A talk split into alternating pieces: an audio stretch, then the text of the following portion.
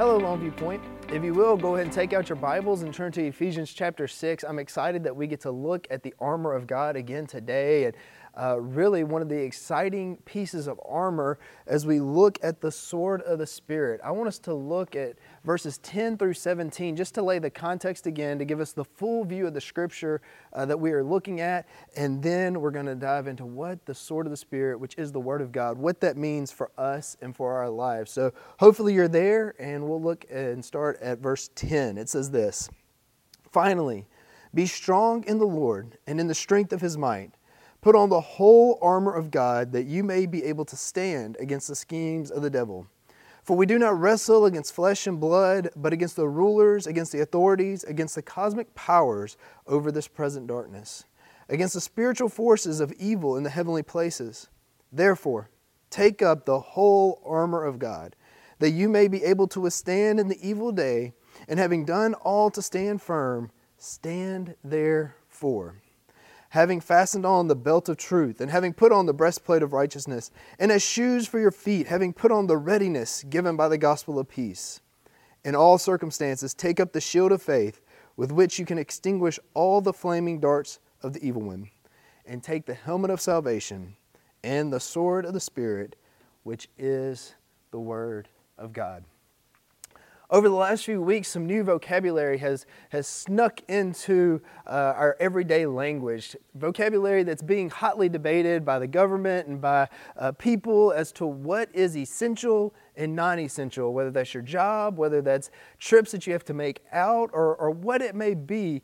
There's this constant debate of what is essential and non essential.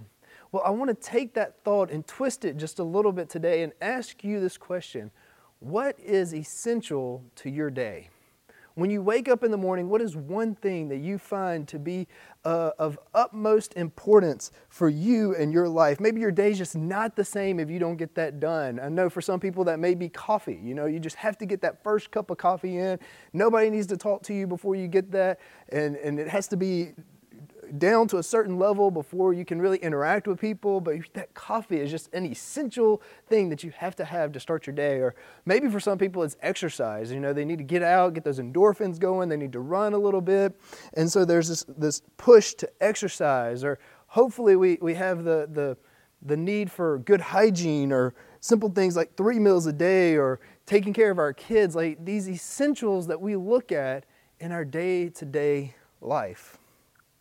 But I want you to take that and also think about what uh, George Mueller said. Mueller is a, a, man who ran orphanages, never asked for anything. He always prayed to God, uh, asking Him to, to deliver everything that the orphanages needed and everything that he needed for his life. But this is what he says was essential to him. He said, I saw more clearly than ever that the first great and primary business to which I ought to attend every day was to have my soul happy in the Lord. Now, that's really good, but how did he go about doing that? He says this The most important thing I had to do was to give myself to the reading of the Word of God and to meditation on it. And that, my, that thus my heart might be comforted, encouraged, warned, reproved, instructed, and that thus, whilst meditating, my heart might be brought into experimental communion with the Lord. I began, therefore, to meditate on the New Testament from the beginning, early in the morning.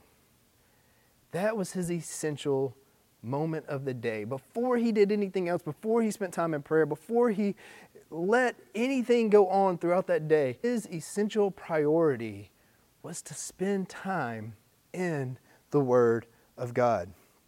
In this passage of Scripture that we're looking at today, Paul is explaining that the Word of God, which is the sword of the Spirit, and, and the truth is, many of us, we're not using that sword at all. We're letting it sit on the shelf and collect dust when we need to be opening it daily. We need to be meditating on it, thinking through it, looking at what God has in store for us that day. We need to see our pages of our Bibles worn out from so much usage but instead, a lot of times, our Bibles, the, the pages are sticking together like it's brand new. You see, the, the, the Bible has been given to every single one of us. it has been given as a gift to us. To, to, when we become a believer, the Holy Spirit interprets what He has written, what He has inspired the authors of the Bible to write. He helps us to interpret those things in our own lives. We don't need to look at the Bible and, and think of it like the, the old movie, The Sword and the Stone. If we're continuing to, to think about it as a sword, uh, there's that old cartoon from Disney, and the only the person who is just right, who is called to it, who has got this special calling on their life, is able to pull the sword out from the stone and, and able to use Excalibur to, to go out and conquer foes and rule and reign. And, but the Bible is not that way. The Greek word that Paul uses here is actually the, the, defining the, the sword as the everyday common sword of a Roman soldier. There's, there's not anything spectacular about it. it. It's the sword that was giving when, given when the troops enlisted into the Roman army. And this Bible that we have is given to every single believer. That we can study it, that we can meditate it, that we can, we can wield this sword at will that we can pull it out and, and know it inside and out, whether you're the pastor of a mega church or whether you're a brand new believer. This is God's word, and it is meant for you and for you to study it and to know it. Like I said, the Holy Spirit helps us to interpret it, and He is the one who wrote it. He's the one who inspired the authors from all these different backgrounds, all these different places, even different languages. Holy Spirit illuminated God's will, God's word to them. And now he illuminates it to us. As you look at 1 Corinthians chapter 2, verses 12 and 13, it says this Now we have received not the Spirit of the world, but the Spirit who is from God, that we might understand the things freely given us by God. And we impart this in words not taught by human wisdom, but taught by the Spirit, interpreting spiritual truths to those who are spiritual. So every time we sit down and read Scripture, it's like we're sitting down with a one on one interview with the, the best author to ever write anything in the world. You get to ask questions, you get to dive deep, you get to see the true meaning of it and understand what God has for us and how it impacts us on a daily basis. So let me challenge you as we're looking at the Word of God today don't leave your sword in the sheath. And when difficult times come, don't go trying to reach for someone else's sword to, to pull it out. But instead, be like 2 Timothy chapter 2, verse 15, and seek to be a worker who is approved, who is rightly handling the word of truth, that is rightly handling God's word each day in preparation for anything that comes our way. That's a calling for every single one of us as a believer to know and understand and pursue God through His Word, through the sword of the Spirit. I know some of you, you may be a new believer. Some of you may, you didn't grow up in the church. This is all brand new to you. You don't know where to start. I'll be honest, this is a big book. It's hundreds of pages long, and, and it's easy to look at it and be like, I, I can't read that. I can't understand it. I don't know what it means or who they're talking about or pronounce the names or any of those difficult things. But let me just challenge you to, to, to take small bites and, and just dive in. Just go for it Start in the Gospels, begin in the New Testament, understanding who Christ is, the life that He lived, the price that He paid for our sins, and the fact that He is risen and reigning again. That He is ruling over all things, and that He is calling us into salvation and calling us into a relationship with Him. And just start in the, the, the beauty of the Gospels and just take it step by step, growing in your walk with Him. And if you have been a believer for a long time, maybe you've read it multiple times, I pray that you continue to hunger and thirst, that you will taste and see that the Lord is good and long to meet with Him constantly. Make this an essential part of your day. Make this an essential part of who you are as a follower of Christ. There are some really good reasons to, to spend this time and to make it essential. I just want to look at a few of them today, uh, just to dive into why we should do this. Many of you already know these things, but it's so important to be reminded of it and to be encouraged in it because life can get busy, life can just crowd out something that we consider essential. And so I want to encourage you today to, to set aside time to focus on God's Word. I know it's hard right now. We're not corporately being together, and that's that is a big part of what it means to be a follower of Christ. That we get together together like that. Take some extra time. Spend more time in God's Word today.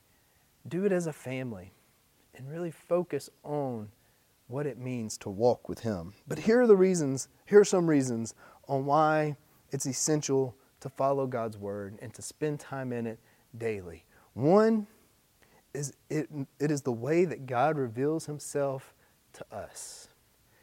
It is the way that God reveals himself to us. As we read from Genesis to Revelation, the whole story is not about us, it is about him. And for us to get to understand who he is and even his love for us, that he's demonstrated it in that way.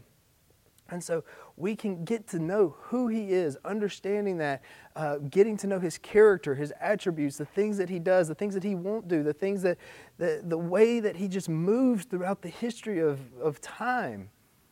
And we get to see that by studying and knowing His Word.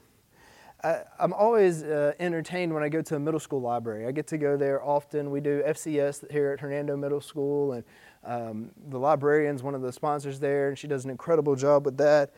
But as you look around the library, so many times the students are going and they're checking out books about famous people or people that they look up to because they want to know more about them. You know, I remember when I was that age, a lot of times it was sports stars. I wanted to know their background, I wanted to know how they got to where they were, the things they overcame, and, and you just wanted to, to know more about these people who could do something so well.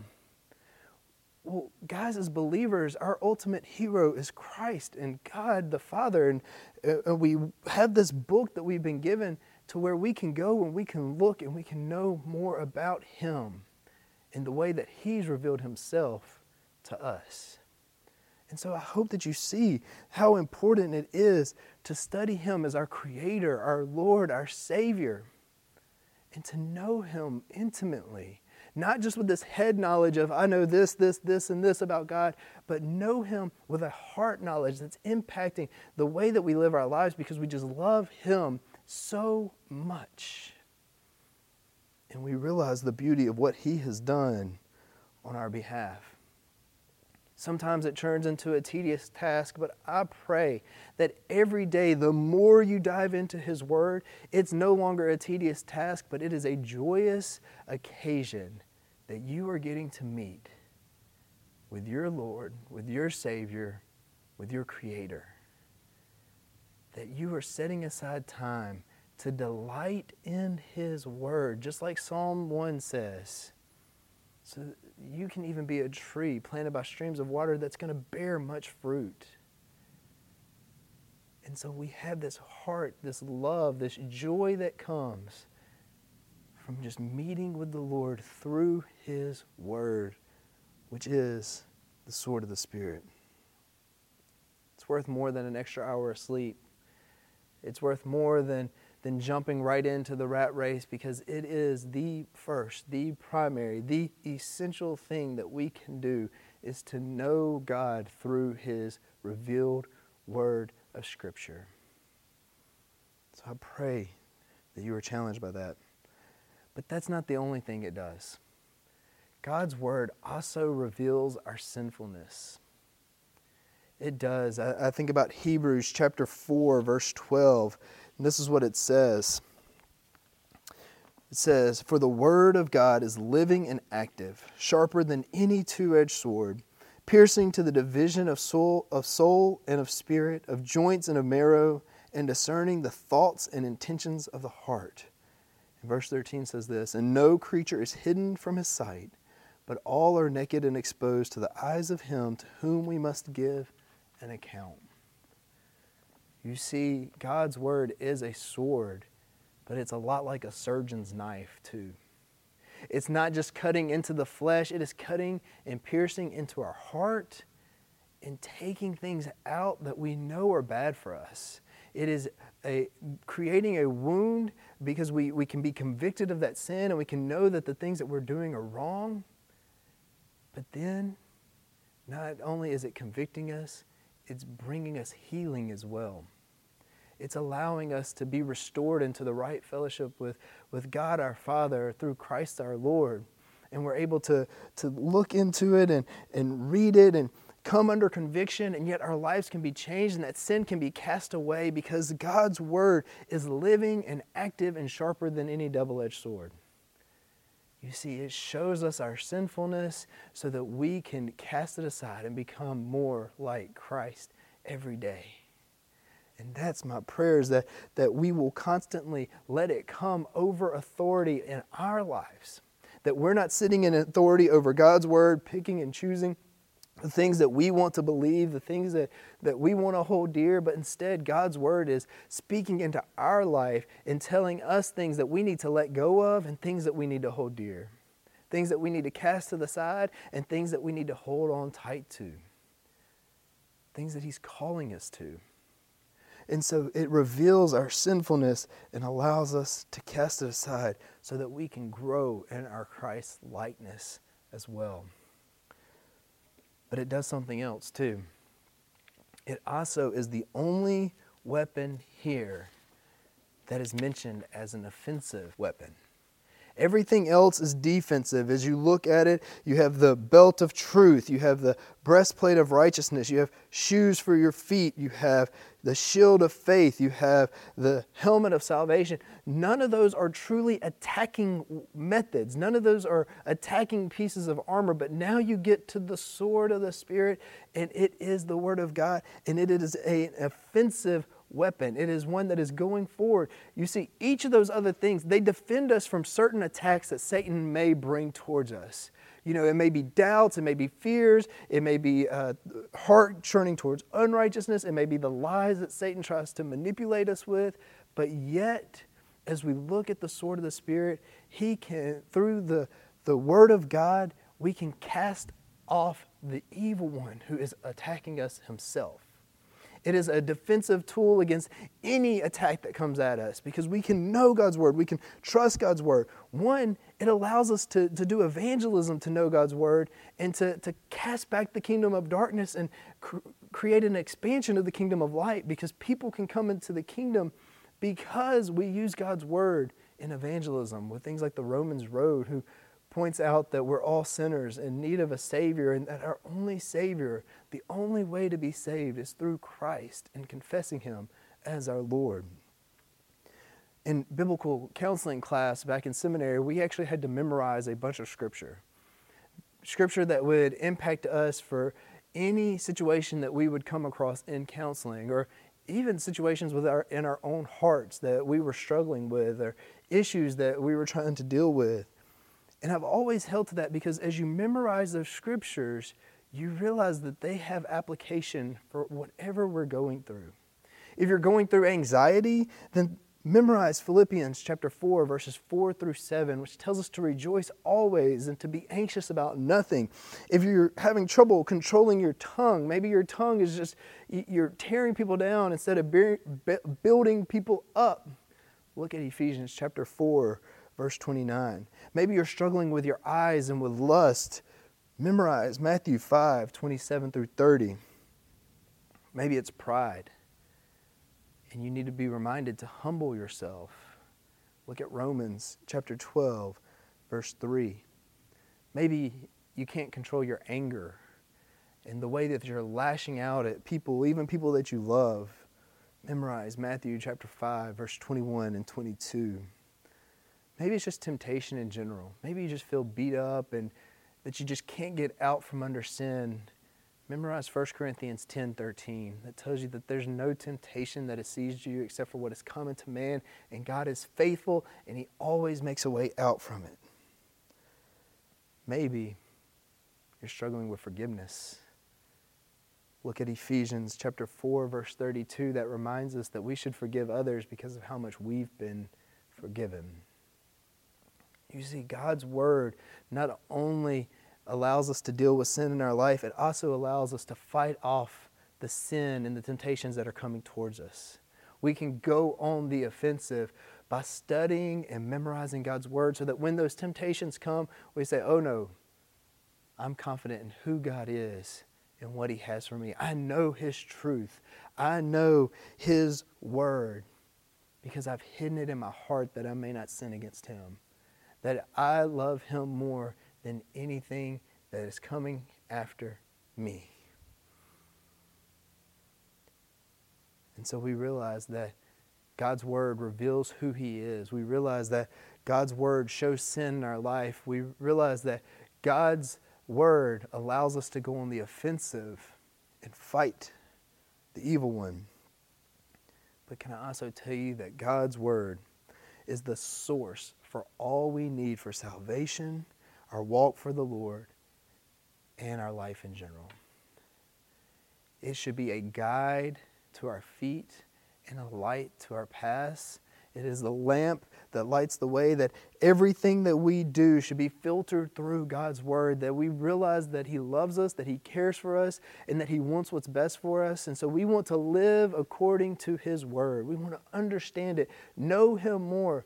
And I'm going to tell you that if you study His Word, if you look into His Word, not just for the academic knowledge of it, but for the true love of Him and wanting to know Him and live for Him, as you study it in that way, then you're going to experience the Spirit in ways that you've never experienced the Holy Spirit before that He will guide you and move you and challenge you and put you in uncomfortable situations, but they're uncomfortable situations because you're living for the glory of Christ. Your yes is on the table. You're willing to follow wherever He leads because you are studying His Word. You know He is good. You know He is faithful. You know He loves you and wants what's best for you. So as we study His Word, realizing it's the source of everything we need, then we walk closely with God because we realize He's worthy of our praise and our lives. I hope that you are letting God's Word be like food for your soul that every day you are going to God's Word for nourishment, that every day you are seeking to know Him more, that, that you're not just getting fed on Sundays or Wednesdays, or that you're, you're not even right now, when we're not able to meet together, just going for God's Word, but that you are feasting on it daily, multiple times a day. Students, some of you may have more time right now than you've had before. That may be true for some of the adults as well. Take the time to take and eat of this to taste and see that the Lord is good and to magnify Him through the study of His Word. Come to His Word ready to eat. Chew on it. Don't just read it to, to check a box and, and try to, to mark it off as fast as you can, but, but take time to meditate on it. Not emptying your mind, but thinking through it, memorizing it, studying it, and just enjoy it. Enjoy it like you have gone to the most fabulous steak restaurant that you've ever been to before. And you're getting to sit down and eat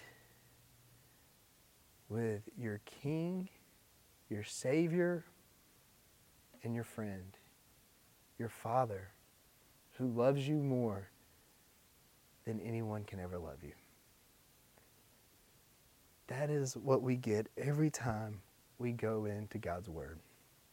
Every time we look to it to know Him more, to cleanse us of our sins, to go on the offensive against sins that may come in the future, and realize that He is the source of everything that we need. And it's all right here. So here's my point for today. My point is that you fall in love, that we all fall in love with God's Word and make it an essential part of your daily life. Make sure that each day when you wake up, that this book is the first thing in your hands. The first thing that is on your mind is not Twitter, it's not Facebook, it's not Instagram, it's not Snapchat, it's not TikTok, it's not uh, Fox News or CNN or MSNBC or anything like that.